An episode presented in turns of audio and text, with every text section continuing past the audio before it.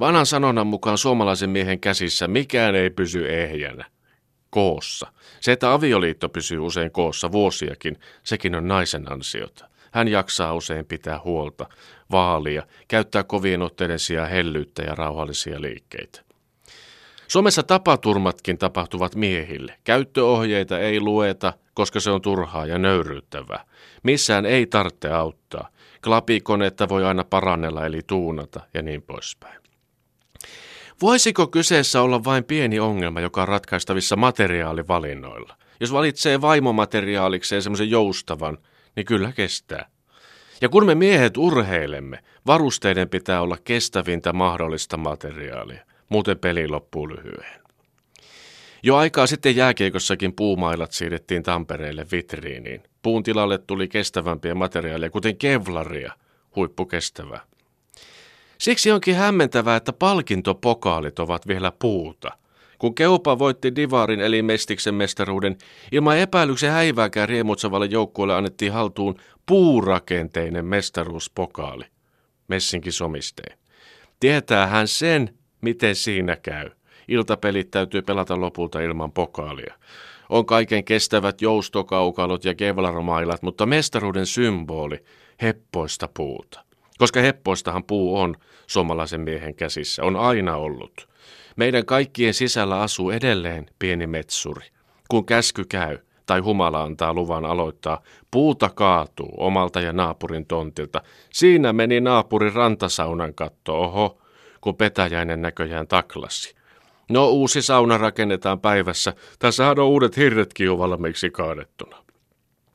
No jos vaimo ottaa moottorisahan pois, ei tee vähän aikaa mieli vedellä huskvarnalaisia makuhuoneenkaan puolella. Onneksi on vielä kirves, jolla tehdä klapeja lapsille, lapsen lapsille ja lapsen lapsen lapsille. Tilanne on hankala, kun kuitenkin juhlia pitäisi. Ei siitä mitään tule, jos jääkiekkopokaalit valmistetaan jatkossa kevlarista tai samasta materiaalista kuin superpallot. Tunnelma ei olisi sama. Pokaali lentelisi seinästä toiseen ja jurnottaisi vahingoittumattomana koko illan saunakamarin pöydällä. Puu on kuitenkin suomalaisille läheinen materiaali. Siinä on isoisiemme DNA, siinä on historian havupuinen havina ja aavistus äidin lämpöä, kun siihen käden asettelee. Se, että siitä voi milloin tahansa irrota iso tikku silmään, tekee tilanteesta jännittävän ja arvokkaan. Mutta mitä niillä pokaaleilla tehdään juhlissa? Sitä me emme saa koskaan tietää. Se on joukkueen sisäinen asia, niin kuin monet ovat. Me näemme vain mestispokaalin puun säleet hauskassa leirinuotiomuodostelmassa. Kannuosa on kuin peltiämpäri kolme juhannuksen jäljiltä. Siinä ei näy kuvassa sinappia, mutta tuoksun pystyy kyllä aistimaan elävästi. Tässä on jääkiekon kiehtovuus pohjimmiltaan. On vielä joku arvoitus, pokaalin seikkailut. Itse pelin osalta kaikki on avattu, miljoonat tilastot tehty, kaikki pelit näkee joltain kanavalta, studion kiekkoanalyytikot, valtakunnan viisaammat miehet, jauhavat pelin jälkeen tunnin nähtyä, jokainen kives käännetään. Käytetään siis mielikuvitusta.